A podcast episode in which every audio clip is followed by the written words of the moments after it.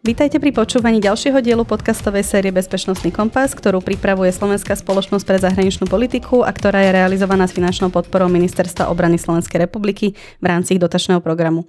Mediálnym partnerom projektu je Denník N. Moje meno je Miroslava Pisklová, som analytičkou v SFPA a v dnešnom dieli sa budem rozprávať s analytikom a výkonným riaditeľom Stredoeurópskeho inštitútu azijských štúdí, pánom Matejom Šimalčíkom. Pán Šimalčík, dobrý deň. Dobrý deň, prajem dnešnom dieli sa spoločne pozrieme na Čínu ako bezpečnostnú hrozbu a rozprávať sa budeme o tom, v čom spočíva závislosť Európy na Číne, či si s tým vlastne vieme poradiť. Budeme sa rozprávať aj o čínskych investíciách v Európe a ich vplyve, či o tom, ako Čínu vnímame, alebo mali by sme vnímať na Slovensku. Tak na úvod by som načrtla, že vlastne Čína je významným globálnym hráčom s druhou najsilnejšou svetovou ekonomikou aj výdajmi na armádu. Je takisto priekopníkom a lídrom v mnohých technológiách a výskume, no zároveň v otázkach ochrany životného prostredia a nejakého boja proti klimatickej kríze jej patrí práve to negatívne prvenstvo, nakoľko je najväčším producentom oxidu uhličitého na svete. Netreba tiež zabúdať na to, že čo sa týka e, politického zriadenia, tak je to stále krajina, ktorej vládne komunistická strana a hodnotovo teda má celkom ďaleko od západných demokracií. E, pán Čimalčík, povedzte nám prosím na úvod viac o Číne ako mocnosti, e, či už v spomínaných alebo prípadne ďalších odvetviach a vlastne v čom je postavenie Číny na svete jedinečné, v čom spočíva jej sila? Asi by sme tu boli veľmi dlho, keby toto máme akože tak veľmi, veľmi obsiahlo uh, prediskutovať všetky tie aspekty. Um, asi treba začať tým, že, že Čína je dneska jednou z tých uh, hlavných uh, veľmocí, aj, ktoré, ktorá ovplyvňuje podobu svetového poriadku. Uh, môžeme sa baviť o tom, či je to druhá, tretia najmocnejšia nejaká mocnosť, záleží podľa toho, či teda berieme Európsku úniu ako jeden celok alebo nie. Uh, ale samozrejme ten vzťah vzťah, ktorý dneska vidíme medzi Čínou ako štátom, ktorý sa minimálne určite za posledné dekády vypracoval na regionálnu veľmoc a dostáva sa čoraz častejšie do nejakého konfliktu so Spojenými štátmi americkými ako to, tým, tým, tým dominantným eh, hegemónom svetového poriadku, eh, tak bádáme to, že ten ich vzťah bude pravdepodobne najbližšie dekády tým takým najurčujúcejším pre to, ako sa ďalej bude vyvíjať eh, medzinárodné prostredie. V podstate práve kvôli rastu čínskej moci, či už eh, vojenskej, ekonomickej, v poslednej dobe ale už aj eh, normatívnej, eh, tak, tak v dôsledku toho vidíme, že posledné dekády sa v podstate nejaké to pomyselné geopolitické a geoekonomické ťažisko svetovej politiky presúva z toho transatlantického priestoru smerom do oblasti Indo-Pacifiku. Um, nakoľko teda to je ten, ten nejaký priestor, kde dochádza k tomu stretu medzi Čínou a Spojenými štátmi, respektíve medzi Čínou a, a štát, ďalšími štátmi v regióne, ktoré častokrát uh, majú veľmi významné bezpečnostné vzťahy uh, práve so Spojenými štátmi. Uh, je to vývoj, ktorý je v rôznej miere viac alebo menej e, reflektovaný v rámci EÚ. E, na Slovensku možno trošku menej, ako, ako to je reflektované e, v iných členských štátoch. A, Tomu sa ešte to, tiež dostaneme. A určite je to reflektované výrazne menej, ako je to reflektované v Spojených štátoch amerických. V USA v podstate vidíme nejaký posun toho, toho záujmu, e, toho, toho dominantného záujmu o, o svet smerom k východnej Ázii v podstate už e, od čias e, Baracka Obamu, ktorý mal teda svoju politiku tzv. pivot to Asia. Zintenzifikovalo sa to počas, počas, počas vládnutia Donalda Trumpa, ktorý si spravil z Číny jeden teda z tých nosných pilierov svojej zahraničnej politiky. A v zásade to pokračuje aj, aj, aj momentálne. Hej, v, v ére prezidenta Bidena je to jedna, je, Čína je jedna z mála oblastí, paradoxne, kde sa dá nájsť nadstranický konsenzus v Spojených štátoch. V Európe je to vnímanie Číny možno také viacej rozdelené. Stále máme ako také, také rôzne názory na to, čo Čína predstavuje a ako na ňu reagovať.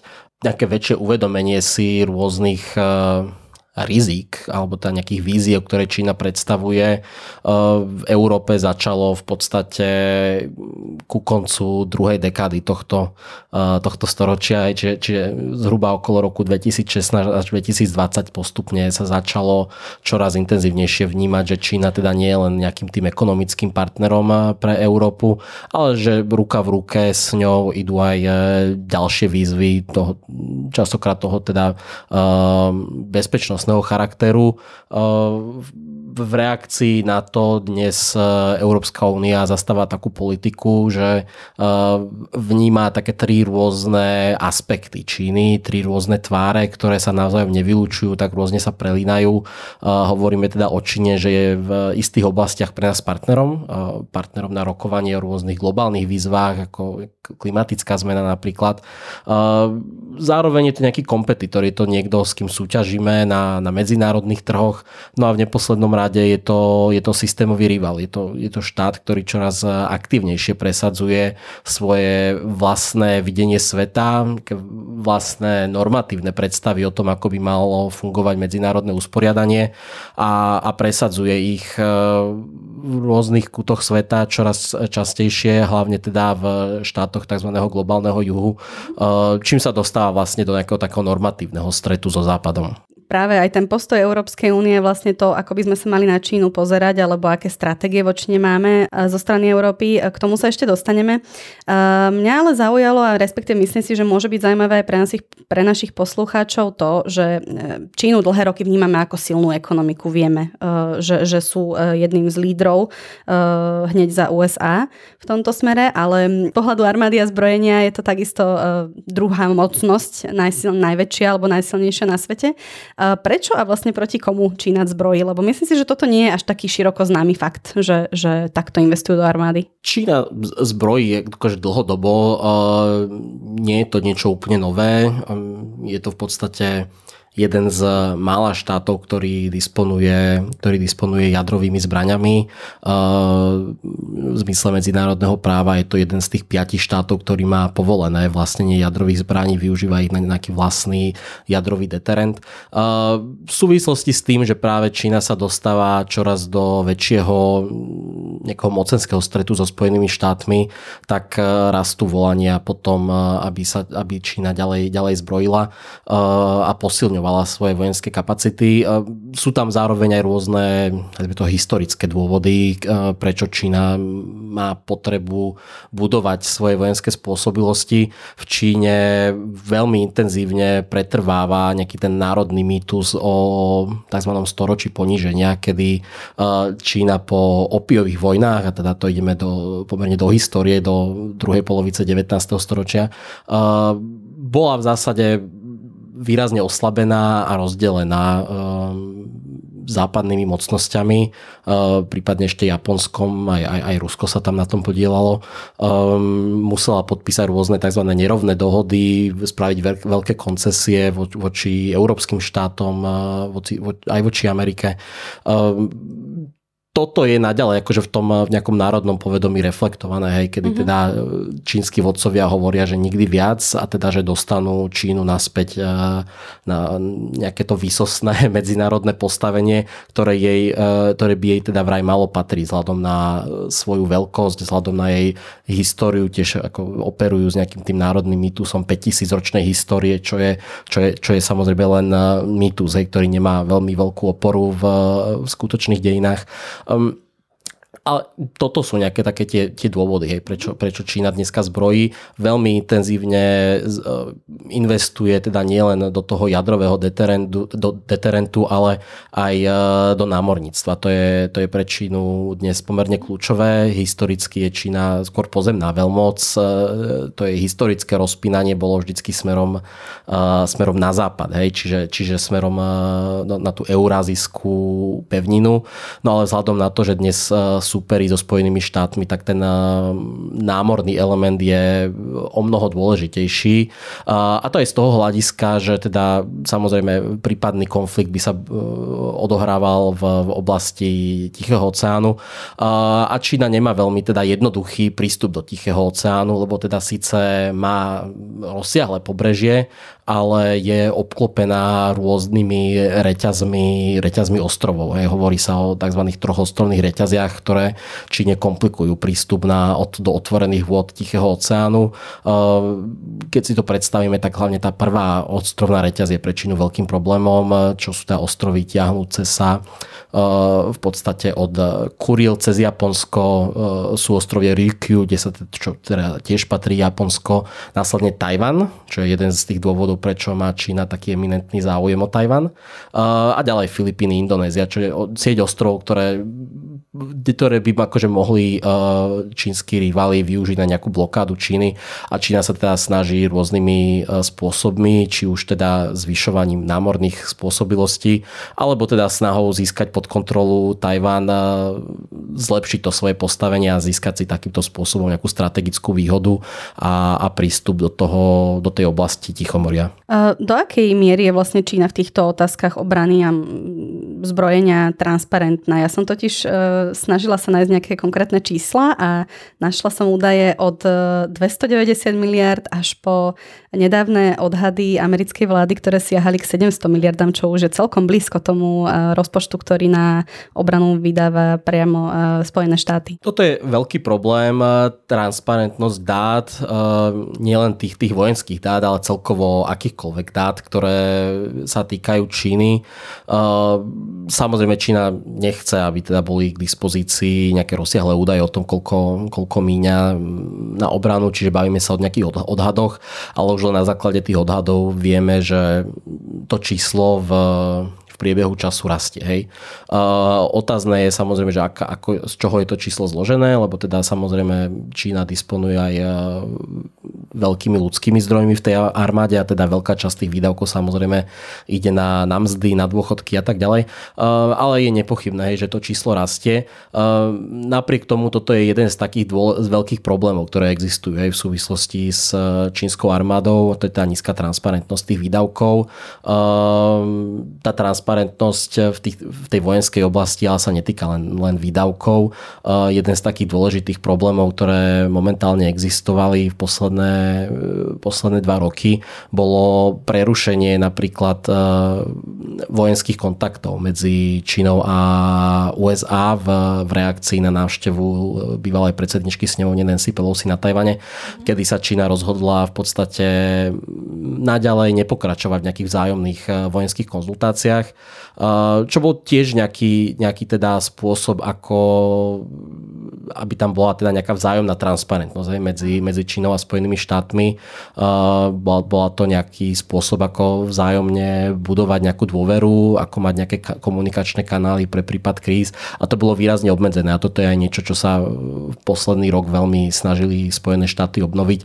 Aj kvôli tomu teda, že sme za posledný rok boli um, svetkami viacerých takých nebezpečných stretov, ktoré v oblasti Juhočínskeho mora napríklad, ktoré pokiaľ by teda nedopadli dobre v dôsledku zlyhania nejakého ľudského faktora, tak by mohli mať katastrofálne dôsledky, keďže mohli by potenciálne spustiť nejakú eskalačnú špirálu, pokiaľ by teda neboli k dispozícii nejaké takéto kanály, prostredníctvom ktorých utlmiť tie vášne, vysvetliť si, že skutočne nešlo o nejakú agresiu, ale, ale o, o, o nejakú nehodu, hej, a, a, stlmiť nejaké, nejak, nejako tie dopady. Čiže aj tie odhady sú v podstate, treba to brať trošku s rezervou. A, rozumiem. Čo sa týka postoju k Ukrajine, my sme vlastne v Európskej únii teraz v podstate zjednotení v otázke podpory Ukrajiny vo vojne, ktorú proti nej rozputalo Rusko. A Ukrajine pomáhame rôznymi spôsobmi, vrátane nejakých protiruských sankcií, dodávkami zbraní, humanitárnej pomoci a tak ďalej. Prirodzene sa preto členským štátom Európskej únie nepáči postoj Číny, ktorá tvrdí, že je neutrálna, no napríklad od začiatku vojny sa čínsky prezident už niekoľkokrát stretol a rokoval s ruským prezidentom Vladimírom Putinom, pričom so svojím ukrajinským náprotivkom Volodymyrom Zelenským sa ešte nestretol. Americkí predstavitelia tiež nedávno varovali, že Peking zvažuje údajne poskytnúť Moskve vojenskú pomoc. Aký je teda postoj Číny voči Rusku a ako sa stavia e, k otázke vojny na Ukrajine? Kam zapadá medzi vlastne snahy Západu a Ruska? Toto je taká téma, ktorá je veľmi rozsiahlo diskutovaná, lebo má samozrejme zásadné dopady na to, v akej miere je Rusko schopné naďalej viesť, viesť vojnu na Ukrajine. V zásade zvykneme teda ten postoj Číny označovať ako proruskú neutralitu. Hej? Čiže áno, teda Čína sama o sebe hovorí, že je neutrálna, ale keď si tie postoje rozmeníme na drobné, tak vidíme, že teda skôr je na tej strane Ruska ako na strane Ukrajiny. Netýka sa to len nejakej diplomatickej alebo retorickej podpory, má to aj nejaké ďalšie aspekty v tej, v tej diplomatickej rovine, minimálne to, že Čína v zásade vetuje skoro všetky rezolúcie, alebo teda všetky rezolúcie Bezpečnostnej rady, ktoré prídu na stôl a týkajú sa vojny na Ukrajine. Je tam aj ekonomický rozmer a teda to, že Čína minimálne nepriamo to Rusko podporuje v tom, že zvyšuje objemy nákupu fosilných palív napríklad, čo je teda, ako vieme, významný finančný zdroj pre, pre Rusko. A objavovali sa aj teda už e, predtým nejaké indície a špekulácie o tom, že či predsa len sa rôznymi nepriamými cestami nedostáva, nedostávajú do Ruska aj e, nejaké vojenské materiály, či už ide o priamo nejakú palebnú podporu, hej, čiže nejaké, zbranie náboje a tak ďalej, alebo aj teda nejaké, nejakú mekšiu formu podpory v podobe nejakých brnení pre vojakov a takýchto, takýchto záležitostí. Čiže keby som to mal zhrnúť, tak e, určite to nie je nejaká čistá neutralita. Je to skôr e, proruský postoj, ktorý ale teda nie je veľmi otvorený, je tak akože je trochu skrytý. E, pre Čínu to je výhodné, lebo teda na jednej strane môže dementovať, že by teda nejako aktívne to Rusko podporovala. Na druhej strane, čo jej vyhovuje aj to, že pokiaľ by Rusko malo uspieť, tak to výrazne premení povahu medzinárodného systému, e, z čoho by Čína benefitovala pokiaľ aj Rusko neúspeje, tak e, zároveň e, Čína tým docieli to, že bude tak oslabené, že nebude mať inú možnosť, ako sa ešte viac pripútať k Číne. E, v podstate to urychluje taký ten proces, ktorý vidíme posledné 2-3 dekády, že Čína a Rusko si vzájomne vymenili postavenie v tom ich vzájomnom vzťahu, kedy historicky to bolo skôr Rusko, ktoré malo, malo navrh voči Číne a dnes je to teda skôr naopak, že tým juniorným partnerom v tom vzťahu je už dnes e, skôr práve to Rusko a nie Čína. Takže Čína si poradí tak, či tak. Každom Čína scenári. si určite poradí tak, či tak. Posuňme sa k ekonomike. Ako sme už spomínali, Čína sa stala silným ekonomickým hráčom na globálnej úrovni. Čísla z roku 2022, ktoré som našla, hovoria, že Európska únia importuje najviac tovaru a služieb práve z Číny. Je to teda na úrovni 20% celkového objemu a v rámci exportu je to náš tretí najväčší partner. Tam sme na úrovni 9%. Vo svetle ruskej agresie proti Ukrajine a dovtedajšej závislosti, ktorú Európska únia mala na Rusku a ruských dodávkach energetických surovín mm, a potreby teda sa ich následne rýchlo zbaviť, ponúka sa aj otázka, či sme sa z toho vlastne dostatočne poučili. Experti totiž upozorňujú, že Európska únia má vybudovanú závislosť na nerastných surovinách, ktoré sa ťažia na území Číny, prípadne ktoré sa ťažia v čínskych baniach, ktoré vlastní v iných krajinách.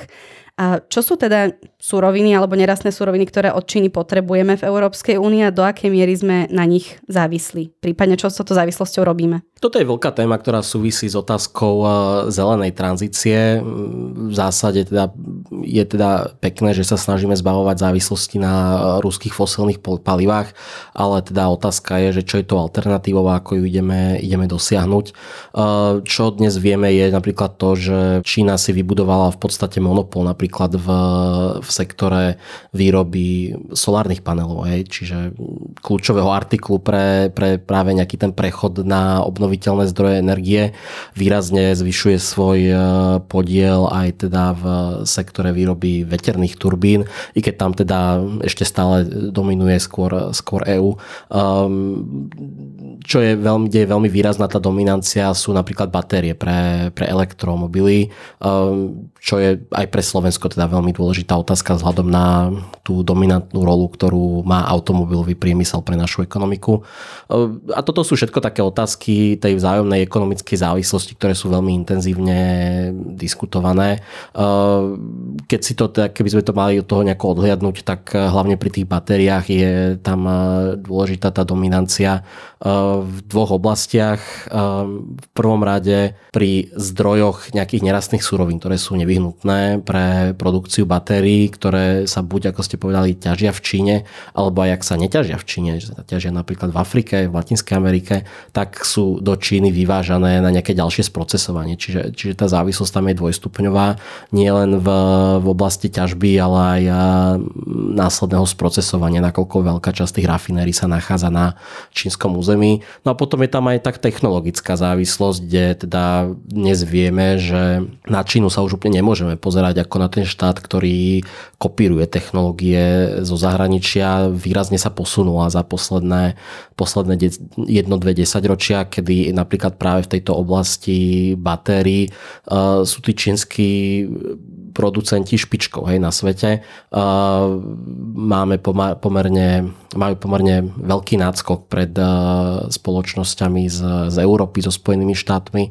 a nebude úplne jednoduché uh, teda nejako dobehnúť hej, túto, túto, ten, ten náš nejaký nedostatok.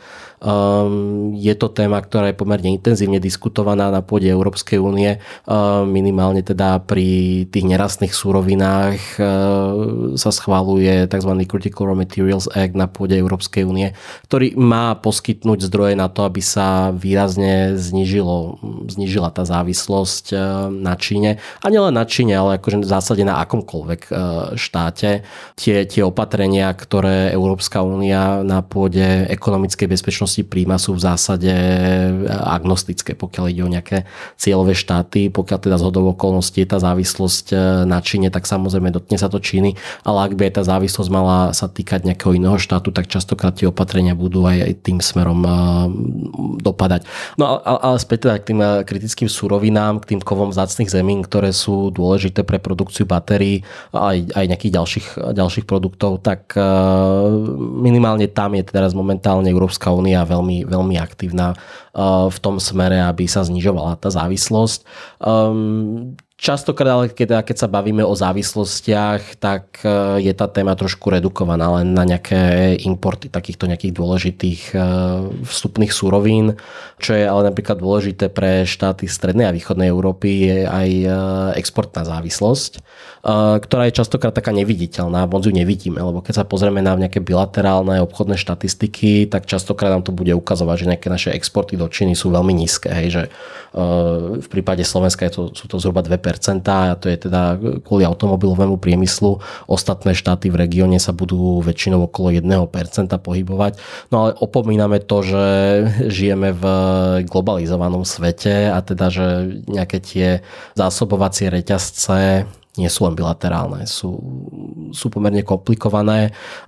Keď si to predstavíme, tak e, napríklad na tom e, nejakom aute, hej, tak e, jedna súčiastka sa vyrobí v jednom štáte, ďalšia súčiastka v nejakom ďalšom štáte, celé sa to potom vyexportuje do tretieho štátu, kde sa to postaví dokopy a odtiaľ sa to exportuje do Číny. A teda, hoci teda ten prvý štát, povedzme teda to Slovensko neexportuje do Číny priamo, tak cez takúto reťaz sa predsa len tie rôzne produkty, ktoré sú u nás vyrábané, um, môžu v tej, uh, v tej Číne ocitnúť. A tým pádom uh, tá produkcia tých firiem, ktoré tieto súčiastky vyrábajú, nejaké tieto, nejaké tieto produkty, ktoré sú dôležité pre, pre, pre výrobu tých finálnych produktov, sú nakoniec konzumované čínskymi spotrebiteľmi. A to je tiež akože nejaký ďalší, ďalší zdroj závislosti a zraniteľnosti, ktorý sme videli veľmi intenzívne napríklad v roku 2021, keď Litva sa rozhodla vystúpiť zo združenia 16 plus 1, alebo teda v tom čase 17 plus 1 a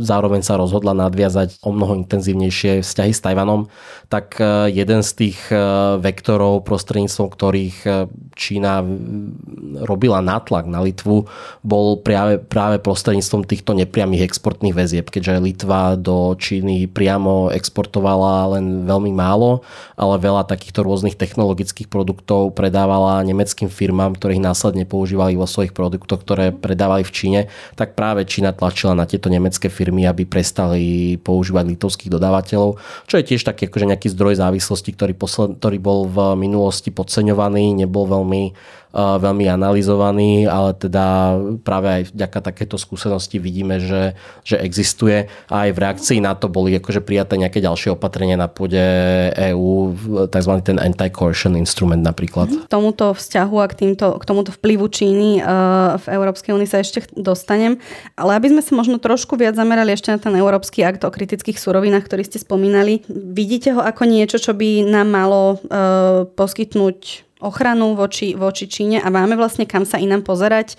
po tých uh, nerastných surovinách, ktoré potrebujeme, lebo nemôžeme teda sa tváriť, že všetko, uh, že, že sme sebestační v tomto ohľade. Sú veci, ktoré jednoducho musíme od niekiaľ dovážať. Nemôžeme asi úplne vnímať tie nástroje jednotlivo, že by nám uh, same o sebe poskytovali adekvátnu ochranu. Uh, treba ich vnímať v nejakej zájomnej súvislosti, lebo aj tento Critical Materials Act je len uh, jedným z nástrojov nástrojov, hej, ktoré, ktoré sú na programe dňa. Tie nástroje majú rôznu podobu od e, výhradne nejakých defenzívnych, pokiaľ sa bavíme napríklad o preverovaní zahraničných investícií e, alebo o teda nejakom e, preverovaní zahraničnej štátnej pomoci, čo sú fakt také nástroje, ktoré sú výrazne defenzívne, po možno viac také proaktívne nástroje, ktoré majú smerovať k zvyšovaniu vlastnej kapacity a teda znižovaniu tej závislosti. Čiže treba to vnímať asi v takomto kontexte. Podstatné podľa mňa je to, že práve tradične tie nástroje, ktoré Európska únia zvykla používať, boli skôr tie reaktívne, ktoré mali až reagovať na vzniknuté situácie a nie im predchádzať. A práve tento Critical Raw Materials Act skôr potom patrí do tej skupiny tých nástrojov, ktoré sa práve snažia niečo s tými závislostiami robiť a znižovať ich. Čiže, čiže je to skôr taký ten proaktívny nástroj. Dokopy tie reaktívne aj proaktívne nástroje podľa mňa akože budú dokopy vytvárať celkom adekvátnu sieť nejakých e, ochranných mechanizmov, ktoré budú môcť e, reagovať na rôzne tie odtienky tých, tých rizik, ktoré, ktoré existujú pri Číne. Či už e, od potreby nejakej akutnej reakcie v situáciách, kedy už teda budú, bude niektorý členský štát terčom nejakej natlakovej kampane, e, na čo má slúžiť napríklad ten už spomínaný anti-coercion instrument, e, alebo potom nejaká prevencia vzniku nových rizik prostredníctvom preverovania investícií, až po teda poskytovanie zdrojov na vytváranie nových vlastných kapacít v rámci teda nejakej tej politiky znižovania rizik, toho teda tzv. deriskingu. Čiže nemusíme konštatovať, čo sa týka diskusie okolo nerastných surovín, že sme sa na jednej strane v následku vojny na Ukrajine odstrihli od Ruska a, a zároveň sa priputali bližšie k Číne, hej? Že vlastne snaží sa tá Európska únia pozerať trošku do budúcnosti a, a robiť nejakú prevenciu v tomto smere. Ja by som to skôr takto vnímal, že akože určite teda všetci, všetci rozumieme tomu, že ten e, posun k tým e, nejakým neuhlíkovým zdrojom energie je nevyhnutný. Bohužiaľ sme teda v tej situácii dnes, kde že Čína je vo veľa týchto oblastiach lídrom. Ja, ja vítam to teda minimálne, že sa Európska únia snaží hľadať aj nové nástroje a poskytovať možno aj nejaké nástroje e, industriálnej politiky a štátnej, štátnej podpory práve preto, aby sa tie nové kapacity budovali budovali. Hej. Pokiaľ ide práve o tie kritické minerály, tak tam tá diskusia je ešte akože možno o čosi komplikovanejšia, lebo teda vieme aj o tom, že nové náleziska týchto materiálov sa teda objavujú aj v rámci Európskej únie, prípadne v štátoch, v kandidátskych štátoch v Turecku boli napríklad objavené obrovské zásoby litia a tam to otvára ďalšie nejaké súvisiace otázky, hej, že sme, sme ochotní urýchliť prístupové procesy rámci Turecka výmenou za prístup k zdrojom litia? To je podľa akože veľká otázka, na ktorú nikto nemá odpoveď. Sme, sme ochotní otvárať nové bane, nové lomy na pôde Európskej únie, častokrát možno aj v oblastiach národných parkov práve výmenou za to, aby sme znižili našu závislosť. Za nejakú strategickú autonómiu. Presne tak, čiže toto sú také akože ťažké otázky, ktoré by sme si asi mali klásť trochu viac nemajú asi iba jednu správnu odpoveď. Eh, tých, tých ciest možno ako, ako získavať, eh, ako znižovať závislosti a, a, a budovať tú strategickú autonómiu je viac. Eh, na programe dňa môže byť aj napríklad to, že teda podobne ako Čína investovať práve do tých kapacít mimo Európskej únie s vidinou teda toho, že vďaka tomu získame nejaký prístup hej, lepší k týmto, k týmto surovinám. Samozrejme tam je potom tá otázka, že kde sa budú tieto suroviny ďalej spracovávať. A toto môže byť aj tá ponuka Európskej únie. Európska únia teda už dlho hovorí o tom, že spúšťa nejaký projekt Global Gateway ako, ako nejakú odpoveď na čínsku iniciatívu hodvábnej cesty Belt and Road Initiative. A toto môže byť práve tá ponuka, hej, že, že, že tie európske investície môžu prúdiť do tých napríklad afrických štátov práve s tým, že budú poskytovať aj kapacity na spracovanie týchto nerastných surovín, že to teda nebude len ťažba, ktorá sa následne bude exportovať do Číny, kde sa bude ďalej spracovávať, ale teda, že priamo tie africké štáty budú mať benefit aj z z toho spracovania a tým pádom budú schopné predávať tieto materiály na globálnych trhoch za lepšie ceny, mať e, lepšie výnosy z toho. Čiže, čiže je to pomerne komplex, komplexná téma, pokiaľ to teda vo výsledku bude smerovať k tomu, že to percento um, importov vzácných zemín, ďalších kritických materiálov z Číny sa bude znižovať, tak e, minimálne to stojí za to takéto iniciatívy zvažovať. Silná ekonomika ako Čína si prirodzene môže dovoliť významne investovať v zahraničí, čo je teda aj niečo, čo robí. Na Slovensku a v našom okolí napríklad minimálne dobre vieme, že toto je rozdiel medzi nami a našimi susedmi v Českej republike, kde bývalý prezident Zeman dlhé roky udržiaval dobré vzťahy s Čínou. Čínska štátna firma tam vlastní dokonca futbalový klub Slavia Praha a plánovali aj nejaké investície na Južnej Morave, z čoho nakoniec zišlo. Uh, zaujímalo by ma, kde má vlastne Čína z pohľadu investícií v Európe, respektíve v Európskej únii najväčší vplyv? V prvom rade ja by som možno akože problematizoval to tvrdenie, že do Česka prúdili nejaké rozsiahle investície, hej. Uh, lebo tie investície, ktoré akože prebiehali v Česku, neboli ako nejaké, nejaké veľmi rozsiahle. Uh, a to boli bol skôr to, príklad a... z toho dôvodu, že to je niečo, čo je nám blízke ako geograficky. Áno, áno, ale, ale boli to také akože skôr, skôr mm, investície do existujúcich existujúcich eh, spoločností. Eh, neboli to investície, ktoré by akože vytvá, častokrát, ktoré by vytvárali nejaké nové, nové výrobné kapacity. Čiže pokiaľ sa bavíme o tých nejakých eh, najvýznamnejších investíciách, tak to bola napríklad e, kúpa takmer 10-percentného podielu v JNT Finance e, čínskou spoločnosťou CFC. E, a to je teda možno aj potom na zamyslenie, že keď sa bavíme o týchto investíciách do českých firiem, že oni mali v zásade aj nejaké dopady na Slovensko, hej, lebo teda boli to investície do práve takýchto finančných skupín, ktoré majú aktivity v oboch štátov a teda len z hodov okolností majú teda primárne teda sídlo registrované v Českej republike. Ten príbeh CFC bol pomerne zaujímavý, hej, lebo to je taká akože firma, ktorá sa zrazu objavila, zrazu bola teda na zozname Fortune 500 a, a ako sa objavila, tak aj zmizla zo scény, lebo teda v 2018 roku skrachovala, zanechala po sebe e, veľké dlhy, ktoré tu potom e, prišla sanovať e, čínska vláda, invest, štátny investičný fond CITIC, ktorý spravuje čínske ministerstvo financí financií a, a to je teda dnes aj ten vlastník tej slávy, ktorým eh, pôvodne ale bolo práve to, to, to, to CFC. Hej. Tie investície, čo mali spoločné, bolo to, že mali výraznú politickú motiváciu, hej, čiže bola to povedzme, že nejaká odmena za to, že v tom eh, období, kedy v Česku ako prezident eh, vládol Zeman, kedy teda vládam eh, dominovali, eh, alebo teda boli na nich účastná ČSSD, ako teda jeden z tých politických subjektov, ktorý mal k Číne blízko, tak, tak malo to symbolizovať teda nejakú, nejakú odmenu, hej, alebo teda ukázať to, že, že oplatí sa mať s Čínou dobré vzťahy, hoci teda kvalita tých investícií bola, bola otázna. Keď si keď sa na to pozrieme, ale teda mm, čisto nejako kvantitatívne, tak tie investície, ktoré z Číny išli do Česka v tom období, alebo, alebo celkovo, do, celkovo do strednej a východnej Európy, tak boli výrazne nižšie ako investície do štátov západnej Európy samozrejme. Uh, o mnoho väčšia investičná aktivita bola napríklad uh, v Nemecku, vo Francúzsku, vo Veľkej Británii taktiež. Ehm, častokrát sa tie investície zameriavali na firmy pôsobiace v high-tech sektoroch. Ehm, robotika napríklad, umelá inteligencia a, a podobné nejaké, nejaké oblasti, kde teda je jasné, že Čína mala teda záujem získať, alebo teda nejakí čínsky investori mali záujem získať prístup k tým firmám, ktoré disponujú nejakým eh, zaujímavým eh, duševným vlastníctvom, nejakým zaujímavým know-how, ktoré môže, môže byť následne transferované do Číny. Čiže toto bolo také, také dôležité. Eh, dnes je, sa tá situácia trošku mení. Posledné roky jednak vidíme útlm čínskych investícií v Európe. To nejaký agregátny objem investícií z roku na rok sa znižuje. Z akého dôvodu?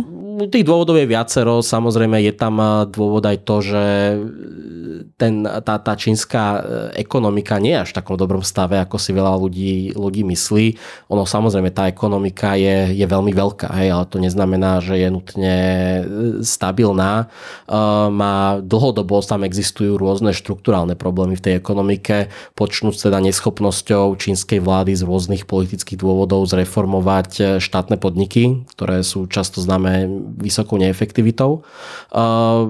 Vidíme pretrvávajúcu krízu na, na realitnom trhu, ktorý bol dlhodobo veľmi veľkým eh, driverom nejakého rastu HDP. Eh, pretrvávajú problémy s nezamestnanosťou mladých, ktorá sa pohybuje okolo 20%. Hej, takže, takže to sú pomerne rozsiahle, rozsiahle ekonomické problémy, s ktorými sa tá krajina musí vysporiad, vysporadúvať. Podniká preto samozrejme rôzne kroky, niektoré viac úspešné, niektoré menej úspešné, ale je to samozrejme niečo, čo ovplyvňuje aj tú, tú externú dimenziu tých, tých investičných aktivít.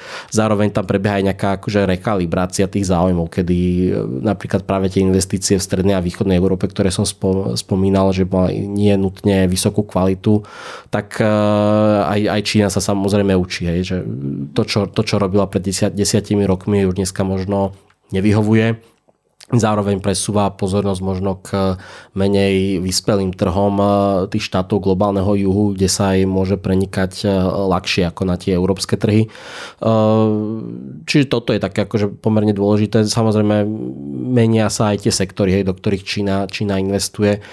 Čoraz menej je tých nejakých veľkých greenfieldových investícií. Častejšie investuje napríklad do startupov ako nejakého zdroja inovácií. No a potom je tu ten element nejakej vlastnej čínskej politiky, ekonomickej bezpečnosti. Nie je to totiž len Európska únia alebo Spojené štáty, ktoré robia nejaký derisking. Uh, samotná Čína dlhodobo má politiku znižovania rizik. Uh, a jedna z tých oblastí, ktorých sa Čína bojí, sú napríklad e, dopady sankcií, uvalenia rôznych cieľ a tak ďalej. A v rámci toho vidíme, že čínske firmy tiež prispôsobujú tomu svoju investičnú aktivitu touto ako touto prízmou môžeme aj nahliadať na nedávno oznámené čínske investície do batériového sektoru v Európe. Čiže či už sa bavíme o uh, veľkej investícii uh, Katl v, v Maďarsku alebo o nedávno oznámenom vstupe Gotionu na Slovensko, tak to tiež súvisí s tou čínskou politikou ekonomickej bezpečnosti, nakoľko pokiaľ bude, budú tieto firmy lokalizovať produkčné kapacity na pôdu Európskej únie, tak, uh, sa len, tak sa o mnoho ťažšie ľahšie stanú terčom nejakých sankcií. V prípade, ak by vznikol dôvod pre uvalenie rozsiahlých sankcií na Čínu, napríklad v prípade e, útoku na Tajvan, alebo aj, aj rôznych, e, rôznych cieľ, hej, nejakých vyrovnávacích cieľ ktoré majú za cieľ uh, obmedzovať dopady štátnej pomoci na, na, na, na, na jednotný trh Európskej únie. Čiže, čiže toto je taká nová fáza, by som povedal, tej čínskej investičnej aktivity, ktorá bude veľmi zaujímavá na pozorovanie ešte podľa mňa. Už ste do toho uh, nač, načreli, uh, ale máme vlastne na Slovensku nejaké významnejšie slovenské investície zo strany Číny? Sme na ne nejakým spôsobom priamo závislí, okrem teda tej novo oznámenej, ktorú ste spomínali? Tie investície samozrejme existujú, ako bolo by to príliš asi redukcionistické povedať, že čínske investície na Slovensku sú bezvýznamné. Oni existujú, častokrát sú uh, motivované a naviazané na automobilový priemysel. Hej. Čiže so vstupom rôznych automobiliek uh, sa častokrát prichádza plejada ich rôznych subdodávateľov a medzi nimi sa častokrát objavovali aj čínske firmy. Hej. Čiže toto je taký ten typ čínskych investícií, ktorý asi ani nemá veľmi veľký zmysel nejako skrutinizovať. Sú to investície, ktoré majú akože jasné nejaké ekonomické rácio za sebou a, a sú prínosné hej, pre, pre ten rozvoj ekonomiky, čo častokrát ale teda v nejakej verejnej diskusii nezasie, ne, nezazníva, hej, že práve takéto investície tu máme. O čom sa častokrát bavíme sú skôr akože tie politicky motivované, motivované investície, ktoré, ktoré môžu byť problematické. Či už to bola napríklad snaha už spomínanej spoločnosti CFC kúpiť televíziu Markiza hej, ako možný nástroj na ovplyvňovanie verejného diskurzu, lebo teda práve z Českej republiky vieme, že keď táto firma kúpila nejaké médiá na českom trhu, hoci teda výrazne menšie, hej, a teda aj to je otázka potom, že ako majú také malé médiá versus veľké médiá kapacitu byť rezilientný voči nejakým takýmto vonkajším tlakom, tak e, pri tých menších médiách sa ukázalo, že potom ako prebehli tie investície, tak sa v zásade zmenil diskurs e, o Číne v týchto médiách práve na pomerne pozitívny, hej, Logicky, že už ani len teda neutrálne články sa, sa neobjavovali. Tak e, neviem, či to je logické, hej, lebo však uh, väčšina, veľa médií je akože vlastne na zahraničnými vlastníkmi, ale práve akože pokiaľ sú to častokrát, keď sú to vlastníci zo západných štátov, tak uh, sú tam uh, jasne vybudované nejaké mechanizmy uh, ochrany práve tých novinárov pred vplyvmi toho akcionára, aby to neovplyvňovalo ten diskurs. Záleží, no a toto, aké toto práve, práve mm-hmm. akože neexistovalo pri tých čínskych investoroch. To by bola zaujímavá situácia, keby sa to podarilo. Možno by sme na Slovensku nemali len kopec ruskej propagandy, ale aj nejakú čínsku. Tu, tu, tu máme aj tak, eh, keďže rôzne, rôzne dezinformačné médiá práve často a veľmi radi preberajú nielen teda tú, tú ruskú propagandu a dezinformácie, ale čoraz častejšie aj eh, čínsku propagandu. Eh, pri Číne zatiaľ stále hovoríme skôr o propagande ako o dezinformáciách, i keď aj tie dezinformácie sa začínajú objavovať práve v súvislosti s covidom sa začali častejšie objavovať aj dezinformácie. Ale, ale badáme aj toto, že, že rôzne rôzne, rôzne dezinformačné kanály čoraz častejšie šíria aj práve takéto, takúto čínsku propagandu. Eh, v nedávnom období práve aj v súvislosti s Tajvanom, kedy to bolo také pomerne exponované v týchto slovenských dezinfoveboch, eh, ale aj v súvislosti s tým, keď Čína predstavila svoj tzv. mierový plán pre Ukrajinu, hej, kedy bol častokrát diskutovaný práve v týchto dezinfoweboch, čo spája slovenské dezinfoweby a, a Čínu je práve e, to, že ani, ani, oni ani nie sú že pročínske, ale skôr ich spája to, že teda e, obe strany nemajú rady západ a teda majú takúto nejakú spoločnú, spoločnú misiu, kedy si vzájomne, vzájomne pomáhajú v nejakej tej delegitimizácii e, globálneho, globálneho západu a sú takí nejakí, nejakí spojenci v tomto. Čína prirodzene vyvíja aj rôzne diplomatické aktivity a je súčasťou zo skupení ako Belt and Road Initiative, čiže jedno pásmo, jedna cesta, zo skupenia G77, ale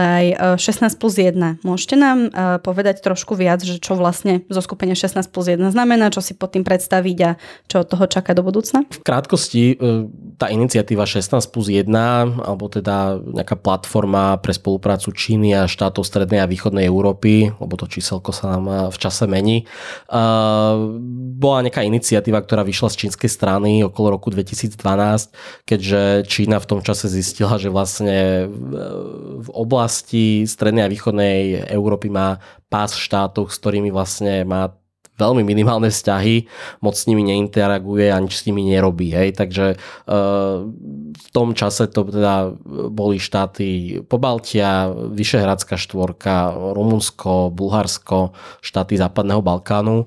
A z hodov okolností všetko postkomunistické štáty, tak e, čo Čínu nenapadlo, no tak dajme všetkých týchto postkomunistov dokopy do jedného zo skupenia a uľahčí nám to nejakú diplomatickú interakciu s nimi. Ten formát bol od počiatku tak veľmi jednostranne motivovaný, len e, v zásade sa mu podľa mňa nepodarilo akože nájsť e, nejakú E, nejaké rácio svojej existencie, ktoré by šlo nad rámec toho, že zvýhodňuje nejakú negociačnú pozíciu Číny.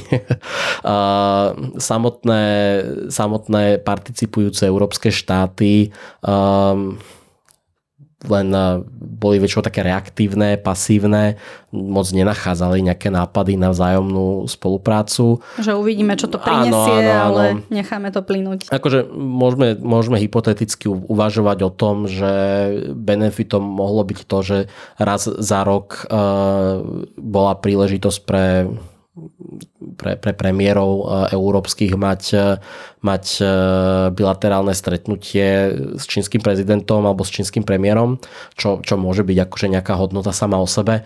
Ale nemôžeme povedať, že by to teda nejako zásadne akože ovplyvnilo, ovplyvnilo tie vzťahy. Čo keď takto ovplyvnilo, tak bolo to, že sa objav, začali objavovať častejšie rôzne pokusy o ovplyvňovanie politik týchto štátov, respektíve kultiváciu politických elít z týchto štátov eh, čínskym aparátom eh, práve pokiaľ ide o napríklad politické strany, ktoré boli v čase vzniku tohto zoskupenia pri moci. Hej. Eh, tie politické strany boli akože prirodzene náchylnejšie na nejakú hlbšiu interakciu s, s Čínou v rámci tohto zoskupenia. Um, Zaujímavý moment bol v roku 2019, kedy sa zo 16 plus 1 stalo 17 plus 1, eh, vstúpilo Grécko, respektíve sa bolo nejako prizvané, začalo sa objavovať v tých, v tých, v tých materiáloch a stretnutiach. Vzhľadom na to, že nejde o nejakú formalizovanú medzinárodnú organizáciu, tak eh, nemôžeme hovoriť o nejakom prístupovom procese. Eh, čiže nejaký prvý štát, ktorý by sme asi tradične neoznačili za strednú a východnú Európu. Hej. Následne počas pandémie 2021 roku vystúpila Litva, čo bol akože zase opač, milník opačného charakteru. Prvýkrát niekto povedal, že ďalej nejde participovať a minulý rok pokr- nasledovali e, Estonsko a Lotyšsko tiež ako dva štáty, ktoré vystúpili. Čiže aj pre Čínu je to dnes taká výzva, že čo s týmto formátom ďalej. Či to držať pri živote vôbec? Ono to, vôbec, ono to bude nejako držané podľa mňa pri živote, lebo Čína nebude chcieť stratiť tvár, hej, že je tu niečo, čo, čo nefunguje. Bude sa rôznymi spôsobmi snažiť e, dávať tomu nejaký nový život možno. Uvidíme, čo s tým bude ďalej. Hej. Minimálne čo som hovoril, že bol taký teda ten tradičný pilier tej spolupráce, boli tie výročné samity, tak e, tie sa už e, niekoľko rokov neodohrali. Hej. Naposledy sa počas pandémie odohral e, online summit, a hoci teda ani v, žiadno, v žiadnom z týchto štátov už nepatria žiadne protipandemické opatrenia, tak e, žiaden e, nový nejaký osobný summit sa neodohral. Napriek, čo sme videli, bol práve skôr ten upadajúci záujem štátov Strednej a Východnej Európy. Ten, ten nezáujem a nejaký odpor je aj motivovaný trochu čínskym správaním, ktoré sa neči, netýka samotnej bilaterálnej spolupráce.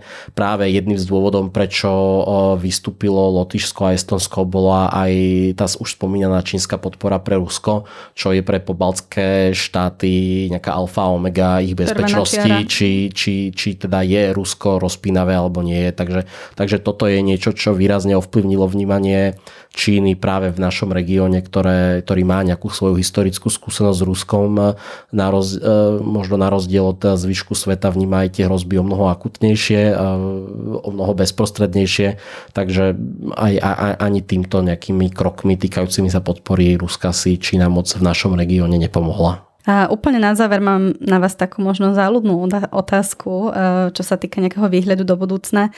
Stane sa Čína e, vedúcou svetovou mocnosťou a ak áno, existujú, alebo vy máte nejaký odhad, kedy by k tomu mohlo dôjsť? Toto je otázka, na ktorú má asi, asi toľko odpovedí, koľko je analytikov. uh... ja osobne si nemyslím, že, že, že sa stane to, že, že Čína predbehne Spojené štáty ako globálnu nejakú vedúcu mocnosť. Čína sa o to samozrejme dlhodobo snaží, ale práve kvôli tým rôznym eh, vnútorným problémom, ktoré existujú, tak eh, to nie je pre ňu úplne jednoduché. A tie problémy nie sú len ako tie ekonomické, o ktorých som spomenul. Jeden eh, z takých najväčších limitov, ktorým Čína v tomto snažení dnes čelí, je rozsiahla demografická kríza v Číne. Čína má dlhodobo problém s nízkou pôrodnosťou. Ten, ten stav nízkej pôrodnosti bol kedysi v zásade niečo, čo, chceli, čo chcela čínska vláda dosiahnuť. Hej. Všetci si pamätáme to obdobie, kedy teda v Číne platila tzv. politika jedného dieťaťa. Tá samotná politika mala jednak sama o sebe ako katastrofálne dôsledky pre čínsku demografiu, keďže spôsobila výrazné neproporčné zastúpenie žien a mužov v spoločnosti, kedy na, dnes v Číne na jednu ženu pripadá zhruba 1,25 muža, alebo teda na 100 žien 125 mužov, hej.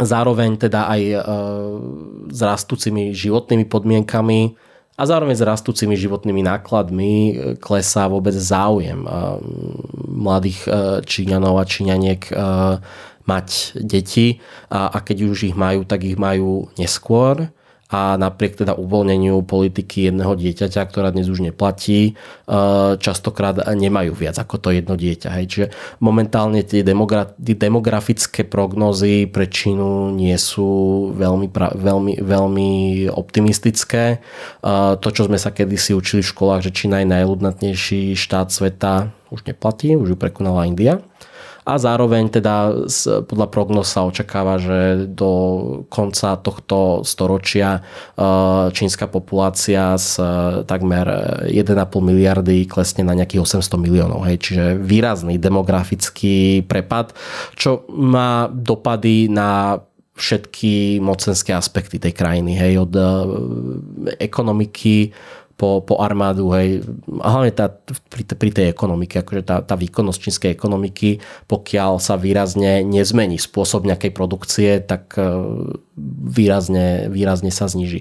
Samozrejme, za, do konca toho storočia sa môže ešte čokoľvek iné stať, hej, čo môže ovplyvniť, uh, ovplyvniť ten, ten výsledok, či už uh, na strane Spojených štátov ako toho, toho čínskeho supera, alebo aj vo vnútri Číny. Možno teda sa Číne podarí vymyslieť nejaká, nejaká absolútna e, robotizácia ekonomiky, kedy vlastne ten ľudský faktor nebude v tej ekonomike zohrávať až takú veľkú rolu a, a nebude to mať až také dopady, ale pritom e, ako, aký je ten súčasný, súčasný stav a čo nám ukazujú aktuálne dáta, tak e, ja som pomerne, pomerne skeptický, či sa Číne výrazne podarí zlepšiť to svoje motenské postavenie vo svete. Eh, ale aj keď sa ho, jeho nepodarí, tak to neznamená teda, že, Čín, že, že, že tie bezpečnostné rizika odídu. Hej.